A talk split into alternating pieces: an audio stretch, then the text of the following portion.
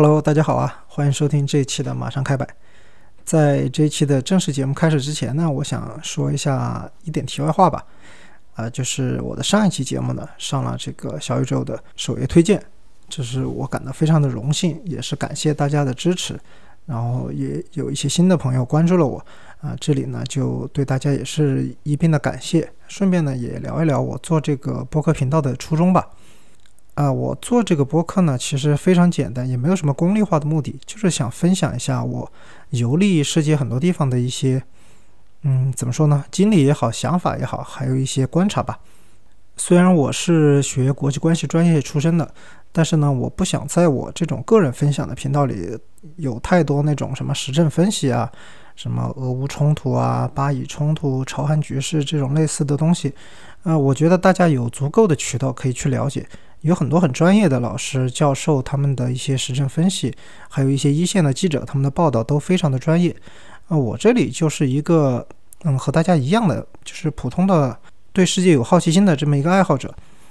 我希望分享的更多是我对世界的一些观察，而且不是那种很理论性的观察，就是你在路上看到的一朵花，遇到的一个人，闻到的一丝山里吹来的风的气息和一些泥土的香味，大概是这样这样一些比较个人的、比较私人的一些感受吧。我选其中的一些很有意思的点和大家分享，这就是我做这个播客的初衷。呃，与其说我是一个旅行者，不如说我是一个始终抱有对世界好奇心的这么一个人。我相信很多来听我播客的人，可能大家也是抱有这这样一种想法吧。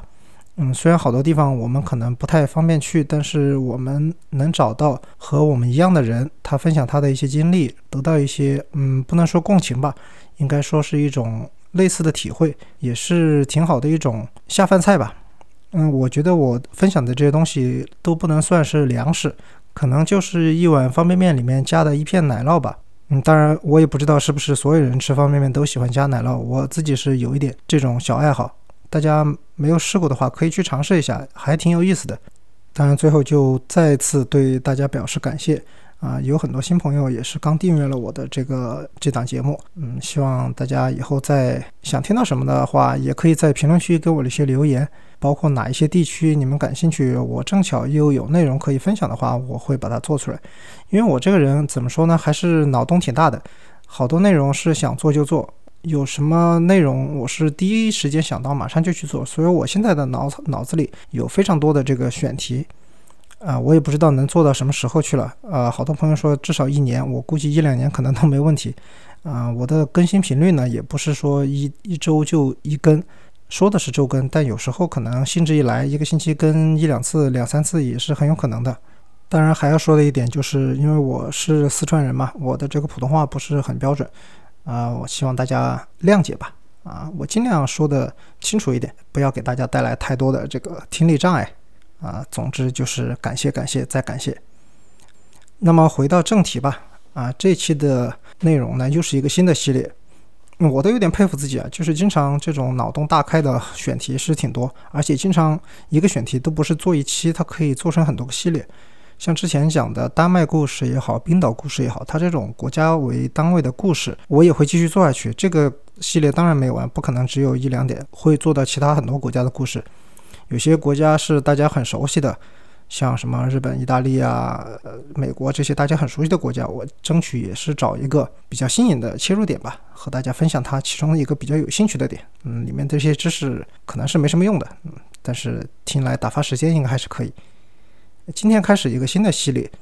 这个系列呢也是不止一期，今天只是第一期，后面还会做很多。之前讲的都是一个国家的故事，从这一期开始要做两个国家的故事。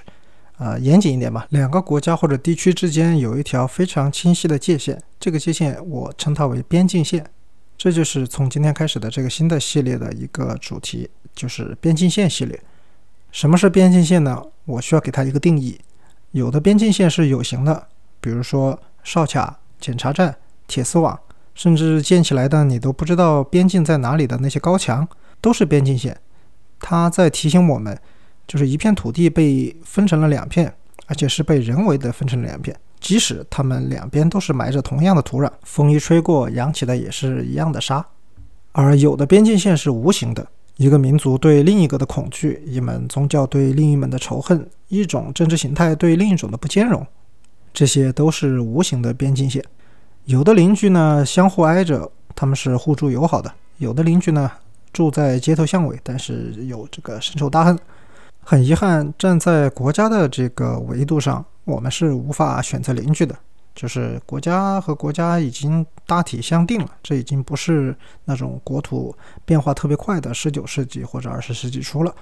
隔开彼此的边境线就成为了一切故事的宣泄点，这些宣泄有快乐，有仇恨，有痛苦，也有悲伤啊，这就是我想讲的关于边境线的故事。再次强调呢，这个边境线的故事我是不会把它讲的那种非常带有国际形势分析的那种感觉，都是很私人的分享。我在那里遇到的人发生的故事都比较私人化，你能从这些故事里面体会到什么东西呢？那就是大家的口味不同带来的不同的结果吧。边境线的第一期，让我们把目光投向以色列和黎巴嫩。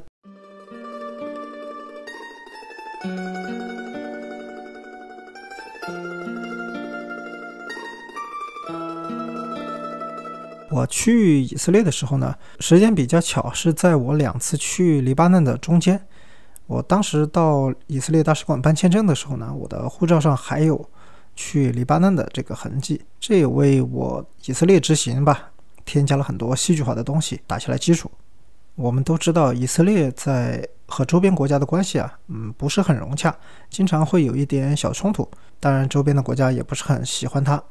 很多国家哦，当然特指是阿拉伯国家了，对以色列的封锁和禁令是一直存在的，除了那几个建交的国家，像什么埃及、约旦，还有二零二零年建交的那一批，就是亚伯拉罕协议建交的那几个国家，大多对以色列都有这种禁令或者是抵制或者是封锁。当然这种封锁的程度不一，有些是针对你以色列的公民，比如说你是以色列护照的，你就不能来我这儿啊，有些呢可能就是还要更严一点，不光是以色列的护照了，就是你带有任何以色列痕迹的这些外国人，你也不能去这些国家啊。我在 show notes 里放一个地图啊，就是封锁以色列的或者是抵制以色列的一些国家的分布啊，它颜色是不一样，浅绿色的那些呢就是不那么严格的，就是说只封锁以色列本国的公民，你像外国人你去了以色列再去他们那呢啊，一般来说问题不大。当然有些是间歇性的，你像伊朗这种的，它就是时不时抽个风，嗯，有时候允许，有时候不允许，有时候允许要求你比如说去了以色列要隔了半年以后才能去伊朗啊等等啊，这个就不一，属于特殊情况吧。还有一类呢，就是深色那些国家呢，就是严格封锁有任何以色列痕迹的，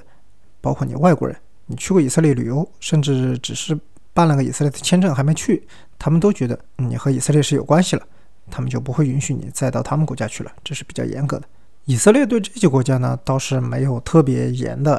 啊这种抵制，你去了这些国家再去以色列还是没问题，只是以色列会查一查，他们的调查是非常的这个严格和细致，呃，你不要妄想是逃脱他们任何的审查也好，嗯、呃，筛查也好，就他们是针对那种好像审犯人一样的那种程度在审核你，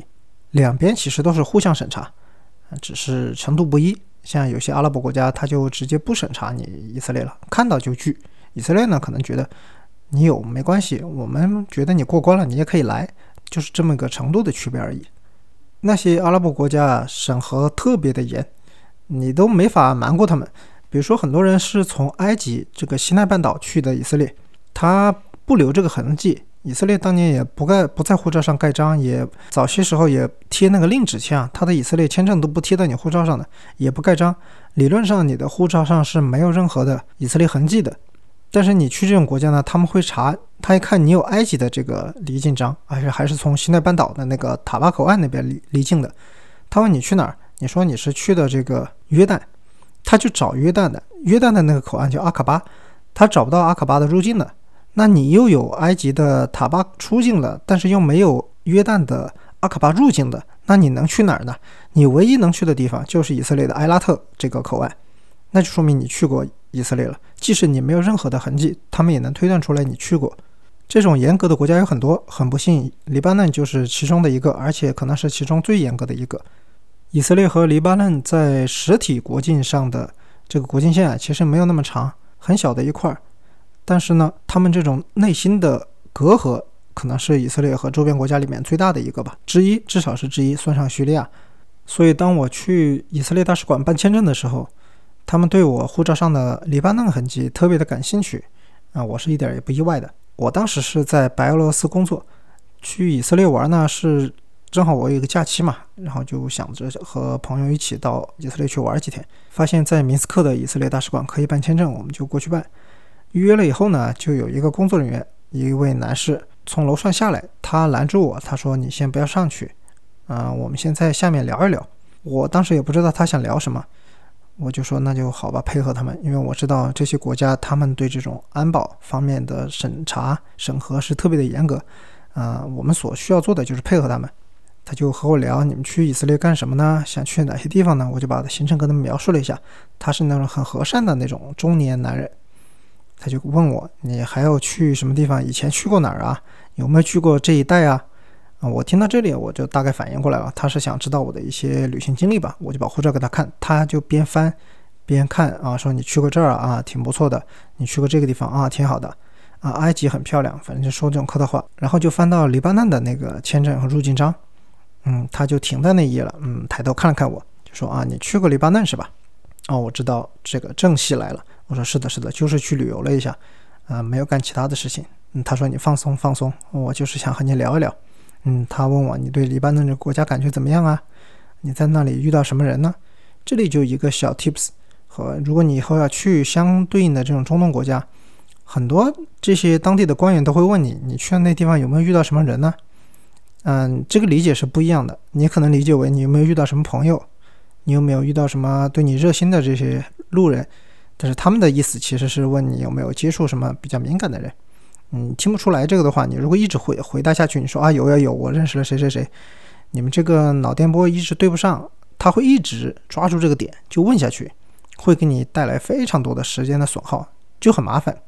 你就一律说没有没有，我就是去旅游，谁也不认识，就这样回答就可以了。在明斯克已经开始下小雪的这种天气里，我站在那里就很冷嘛，啊，他就也在那个雪天里就这样审问我。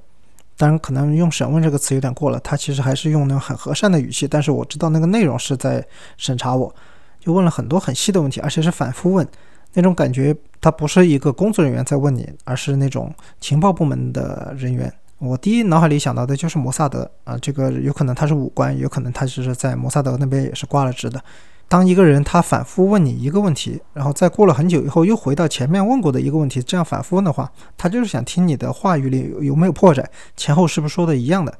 我在录这期播客的时候呢，就想到那个审查我的那个人，我觉得他有可能是摩萨德。当然大家也不要对摩萨德这个有太多的嗯不切实际的加成幻想吧。呃、他们也是人，就是情报部门都是也是由普通人构成的，虽然他们都是受过专业训练的普通人，可能比一般人是要专业很多。呃、正巧看到前段时间前两天吧，看到一个新闻，就是说马来西亚的安全部门在他们当地啊逮捕了一个以色列的摩萨德小组，好像说有十一个人，就他们准备在马来西亚个试图绑架一个哈马斯的成员，但是失败了，就被马来西亚的安全部门给抓了。大家都在调侃这个事情，觉得是不是这两年新冠啊，出国交流的机会少了，业务能力下降了，怎么一个小队被人一锅端了？反正就是这种事情呢，国与国之间的情报交往还是情报上的不叫交往吧，叫斗争吧，还是挺多的。平常心看待就好。说回那名在以色列大使馆审问我的人，他还给我护照说，嗯，你这个，他说你注意点吧，你上去还有人会继续问你很多问题，他说请你多原谅，多担待吧。我表示理解，我说我知道，因为这个可能两个国家是关系是有点敏感。他也感谢了我的理解和支持吧。我就上去上去见到了真正的那个签证官，签证官就问我你去以色列干什么？我还是那一套，我说旅游，然后把我的行程做的行程订的酒店什么的都给他看了啊，他说好。然后呢，他应该是知道我的情况的，因为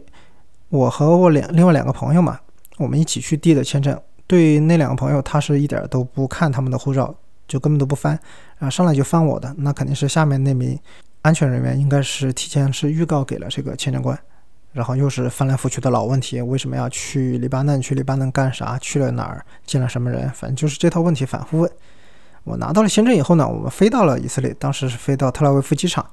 下来以后，我朋友他们两口子就很快就通关就过了，就欢迎来到以色列，就这一套。我说我走后面吧，呃，有什么问题你们我还可以帮你翻译一下。他们先进去了，就很顺利。我说好吧，我就去。边检的那个工作人员拿到我的护照一扫啊，他就知道，就放到旁边了，就叫了另外一名工作人员过来跟他说两句，然后就指着我说：“你先生，请你跟我来吧。”就把我带到一个小办公室里。我说我还有两个朋友已经出去了，先跟他们说一声嘛。他说好的好的，然后就打了个招呼。我说你们先等我一下。就把我关到也不叫小黑屋吧，就是一个封闭的房间，啊、呃，有桌子，有两个两个椅子，一看就是那种审问的那种问讯室。进去以后呢，坐了一会儿，工作人员就来了，摊开我的护照，直接就翻到了黎巴嫩的那个入境章的那一页，就问我啊，黎巴嫩是吧？啊，我说是是，我说你有什么想问的，我都配合。嗯、他笑了，估计也知道我不是第一次被问这个问题了，还是那几样，你去黎巴嫩干什么？见到什么人没有？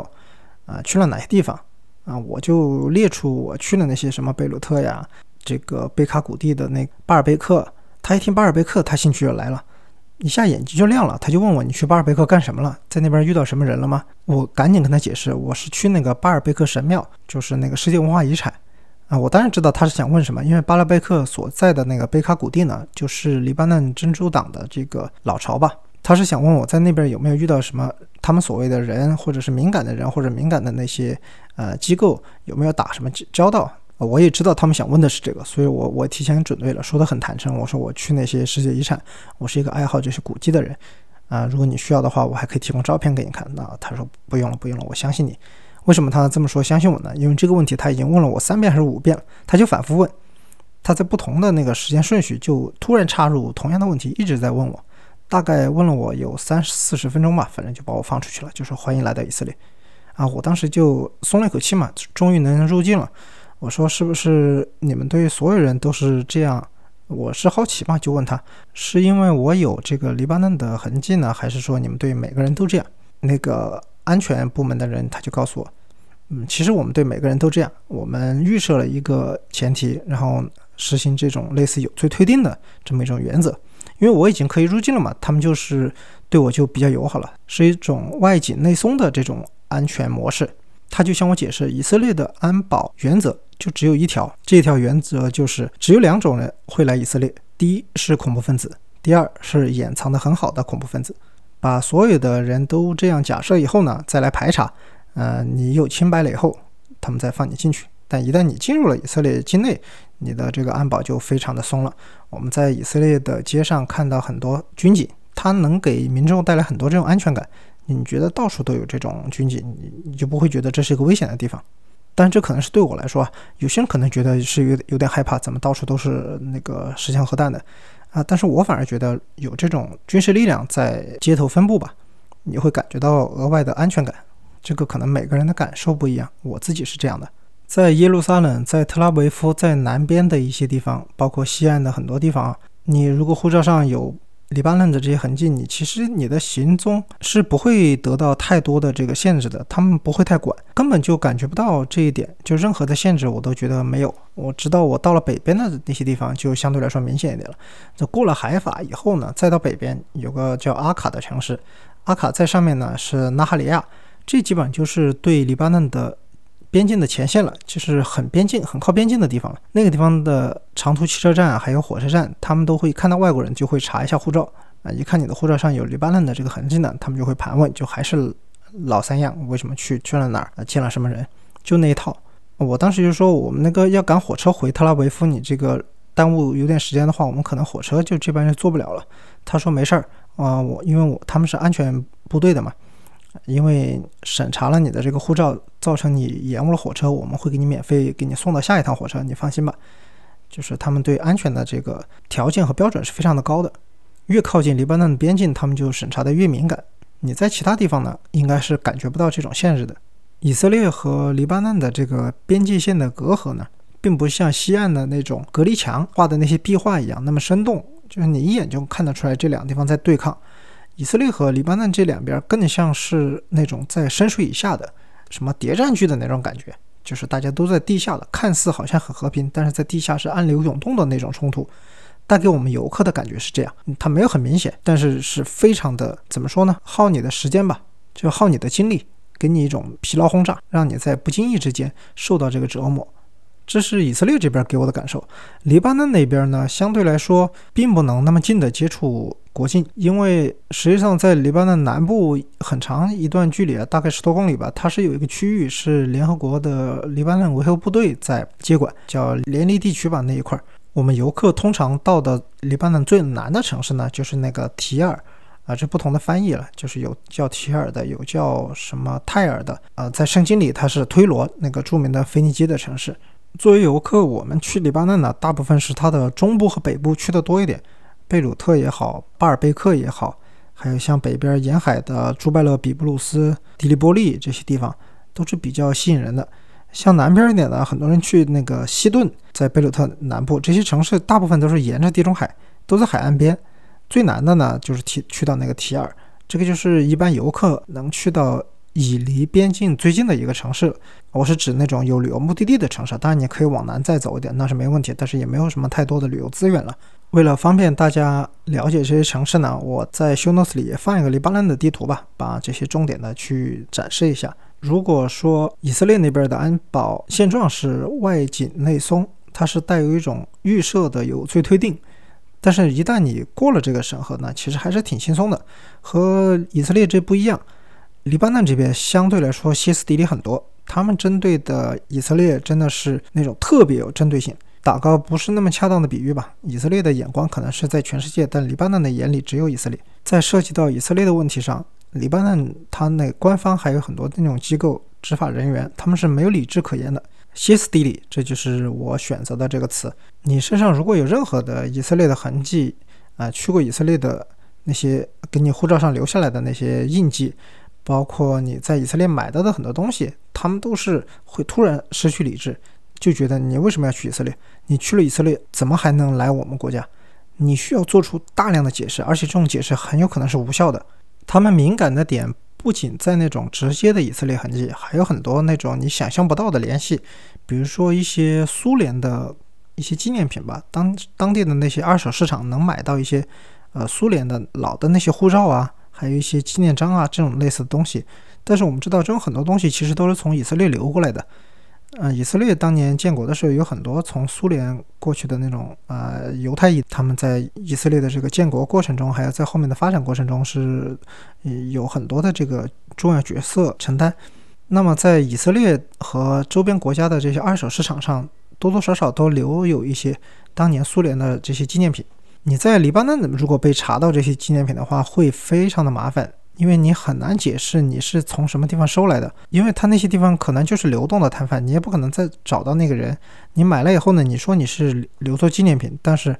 黎巴嫩当局会怀疑你的用心，你是不是真的和什么人有联系，你才能收到这个东西，因为他们也是查得很严，在地下应该是不太容易买得到，但是你买到了啊，这里说不太容易并不代表就是真的买不到，因为我也有朋友他是买到过的。你买到了，你从什么人买来的，他又和以色列那边有什么关系，你听这个关系链就是和你其实已经没有什么关系了，但是就一直你传我我传他，就传开了，一直不知道要串到多少人，那所有的这些线索他都希望在你身上串起来，那就会耽误你非常多的时间。你作为一个旅行者，你在黎巴嫩这么小的一个国家，你可能本来停留也不会特别长，你是没有那个功夫跟他耗的。而且他们会以一种你想不到的方式来查到你身上的这些痕迹。我的一个朋友前段时间刚从黎巴嫩回国，呃，不是回国，就是离开黎巴嫩的时候呢，就被查了，就被扣了。警察扣了他，是因为从他的行李里面翻出来，他买的那些二手的呃老的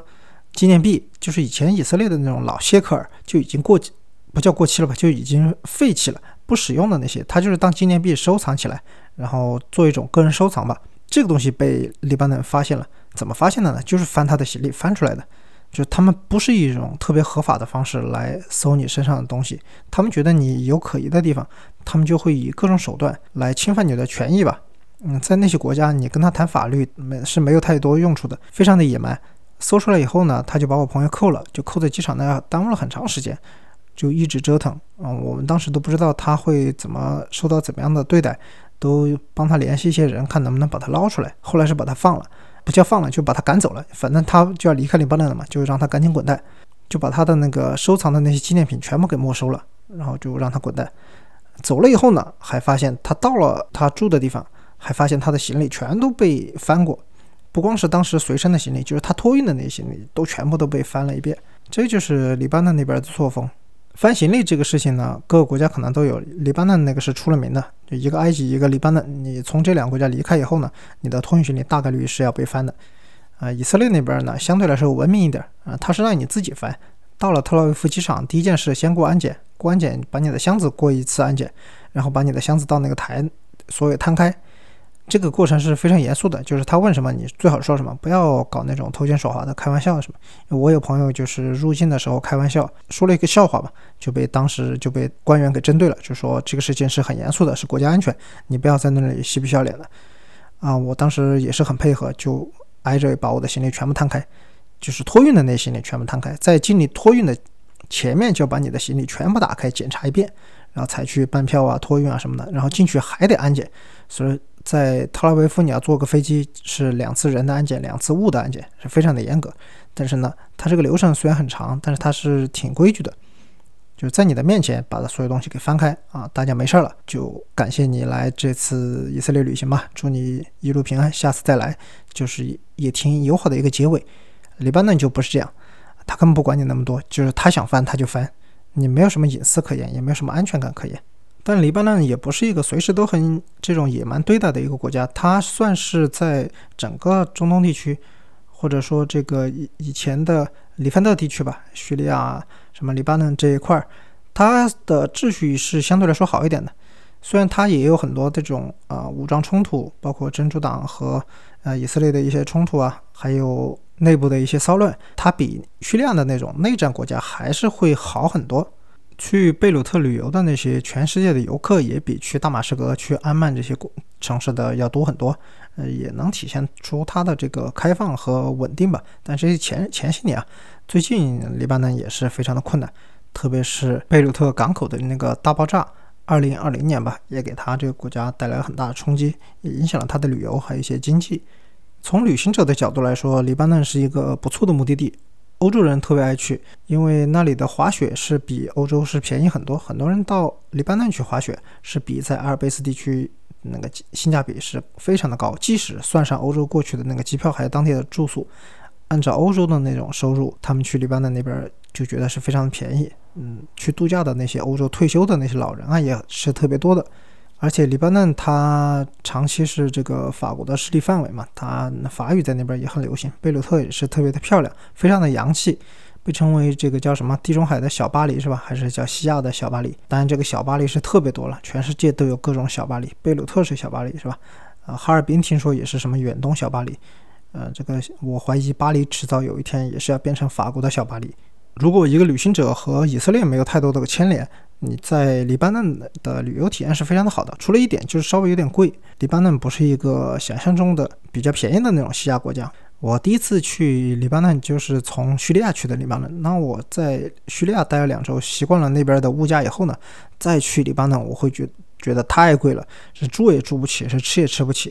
就是我在黎巴嫩吃一顿菜的这个价格，大餐的那价格能在叙利亚可能吃个两三天吧，就是那种感觉，落差是特别的明显，觉得囊中羞涩，这个地方是不能待太久了，所以说就玩了一下，后来就去埃及了嘛。当时的我还感觉不出来这种和以色列的敏感关系，因为我之前也没有去过以色列。我第一次去黎巴嫩的时候呢，就单纯的在黎巴嫩玩，玩了以后呢就很顺利的就离开了，那感触不是很深。但我去了以色列以后呢，我就感触是有点深了，原来去了一趟黎巴嫩给我的以色列之前带来了这么多的这个很多很纠葛的地方吧。那我后来再去到黎巴嫩我就更小心了，我还专门选了我的护照只有两页的时候去的以色列，那么在贴了以色列签证盖了以色列章以后呢，我就把那本护照是废弃了，就换发了一本新的护照。我再去黎巴嫩的时候呢，我的护照上是一点以色列的痕迹都没有。单说两个国家都是非常好的旅游目的地，这个要历史有历史，人文的景色是完全不缺，自然的风光可能单调了一点，但是你去这种地方也不是去欣赏那种什么大山大河的，对吧？你在那里可以见到不同宗教的这个融合，他们一些啊、呃、冲突也好，矛盾也好，还有一些自然而然的普通人的交往，都是非常好的看点，体验一种我们生活中不太能接触到的一些别样的文化吧。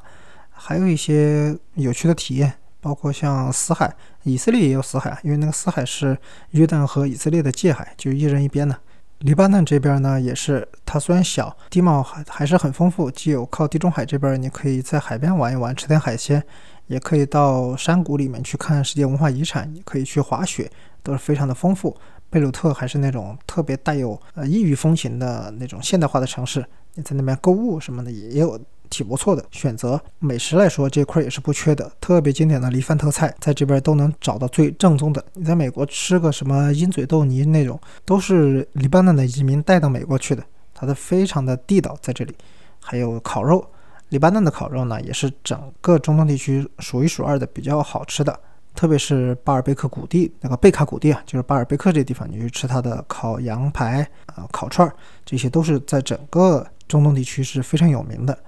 明明是两个都非常好的旅游目的地，但是你就没法一起去，它明明都挨着。你去黎巴嫩虽然是免签落地签这种，但是你护照上如果有以色列签证，你就根本没法入境，它不会让你进去的。你就算先去黎巴嫩再去以色列，你也得先办以色列签证啊。你如果办了以色列签证，你再去了以后，你也没办法再进黎巴嫩了，这就是一个根本上的矛盾，这非常难解决，就是一个死局。以色列的普通人他也不会觉得所有的黎巴嫩人都是疯子，都是恐怖分子，没有人会这样想。但是黎巴嫩人眼中的以色列呢，就是永远是那种很邪恶的形象，以至于他们迁怒于有以色列痕迹的任何外国游客。他们会觉得啊，你既然去了以色列，为什么还到我这里来？在以色列眼中，他们觉得你在黎巴嫩和一些人有联系，可能会对我的国家安全造成这个伤害。在黎巴嫩的眼中看来呢，其实有点像那种小学生打架争辩的那种感觉，你为什么和他玩不和我玩，是有点幼稚了，因为他们和你是不谈理智了，没有任何的理智可言，完全是一种歇斯底里的。我在黎巴嫩出境的时候，离开的时候呢，边境也问了我很多，你去什么地方？我说我去埃及、呃、他没看我的票也知道我去埃及，然后他一看去埃及，他就会继续往下问你去埃及以后再去什么地方、呃、我也心知肚明，他是想问我后面会不会去到以色列。我从我从埃及就可能去阿联酋啊什么地方，我就、呃、回到我自己的国家了啊。他说那好，祝你一路顺风吧。这个就是黎巴嫩的典型的链式询问，他会一直问下去。这两个国家挨得这么近，他们其实彼此人民从来没有真正的了解过彼此，因为他们还是处于那种交战的状态，还是敌对国家。呃，虽然以色列和周边的一些阿拉伯国家的关系逐渐在正常化吧，除了之前说的约旦、埃及那些建交很久的国家以外呢，像阿联酋、阿曼、呃摩洛哥还有苏丹吧，这些国家是亚伯拉罕协议又重新会关系正常化的一些国家以外，呃，慢慢沙特和它的关系也有所缓和。我们应该迟早有能看到以色列和周边阿拉伯国家关系都相对缓和或者正常化的一天，但是我相信在这个过程中呢，黎巴嫩应该是会挺到最后一步。有形的边境线虽然就那么短一条，但是无形的边境线是非常的厚，这个没有几十年是可能无法消解的。在黎巴嫩的身上有太多他自己没办法控制、没办法做决定的一些因素，包括伊朗的势力、真主党的势力、巴勒斯坦那些势力，都在黎巴嫩这么小个国家就虎踞龙盘。这种无形的边境是你加一层我加一层，厚到我们大家已经看不到未来的任何前景了。这就是我的边境线故事的第一期，以色列和黎巴嫩的故事大概就是讲到这里。最后呢，我再提一下，如果你要去这两个国家旅行的一些安全方面的问题。大体来说，这两个国家都是在这个区域非常安全的，除开叙利亚、约旦、以色列、黎巴嫩相对来说安全程度都是挺高的，约旦可能是最高的，以色列次之，黎巴嫩稍微差一点，但是它的这个安全是因为它的经济因素影响的，造成了治安的这个下降，并不是像有些国家会有那种针对游客的恐怖袭击，这种方面的安全问题基本上是不用太担心。建议去的时候呢，在很多地方中转也好什么也好，不要搞得太紧张，是多留一点时间，因为你不知道在哪里会遭遇一些盘问、呃、一些审查，都会耽误很多时间。特别是你已经去过一些阿拉伯国家，再去以色列可能会遇到这种问题，但以色列其实对其他的国家不是很不是那么很看重。当时我也是先去了叙利亚，去了黎巴嫩，再去的以色列，包括我办签证还有我入境还有我在中间车站那些被审查，都是针对黎巴嫩，没有人问我叙利亚那些事情，他们也不是很关心叙利亚的问题。但那个时候是叙利亚内战以前啊，可能以色列觉得威胁不是那么大，但毕竟他们是占有格兰高地这么一块敏感的区域，和叙利亚也是长期处于这种战事状态，但是在以色列人的眼中，黎巴嫩明显是呃排在这个安全威胁低的。呃，之前也有朋友问，去过什么中东那些国家、海湾国家，再去以色列有没有什么问题？大体上是没什么问题的，就是有什么说什么。啊、呃，我这里介绍一下我的个人原则，就是啊、呃，有一说一，你不问我不说。什么意思呢？就是我保证我不说谎，但是我不是百分百都告诉你，你问的问题我全部都回答，你不问的我是一概不主动说，就这样会让你避免进入很多麻烦。这是我去到这些比较有冲突的国家的一些个人的呃怎么说呢，总结出来的东西吧，不一定适用于每个人，但是这里也是对所有想去这些地方的朋友提出一点个人的建议吧。那么这个系列的第一期就先到这样啊、呃，我现在脑海里有很多其他的选题啊、呃，后面可能会做朝鲜、韩国、阿塞拜疆和亚美尼亚、白俄罗斯和立陶宛等等等等，可能挨个做吧。我觉得我现在选题是挺多的，那种无用小知识的国家故事呢也会做下去，可能会做日本的，这都是我现在随口在说，这些坑不知道什么时候填，大家也不要对我那个有太大的压力，或者说不要对我有太大的期望吧，可能不一定是按照这个顺序填，但我承诺是一定会做下去的。那么就先这样吧，感谢大家的收听，也感谢大家的支持，我们下期再见。